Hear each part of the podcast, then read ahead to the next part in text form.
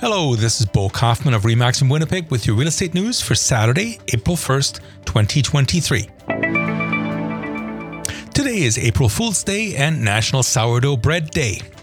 As of today, Canadians are supposed to be able to start contributing to a tax free first home savings account.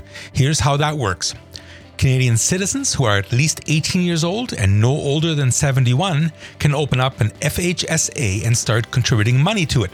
The yearly limit is $8,000 with a lifetime limit of $40,000. Just like an RRSP, contributions are deductible from your income tax, so this makes a great tax avoidance option.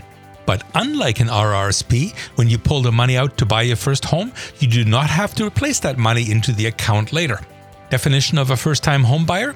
That's those who have not owned a home in which they live for the past five years.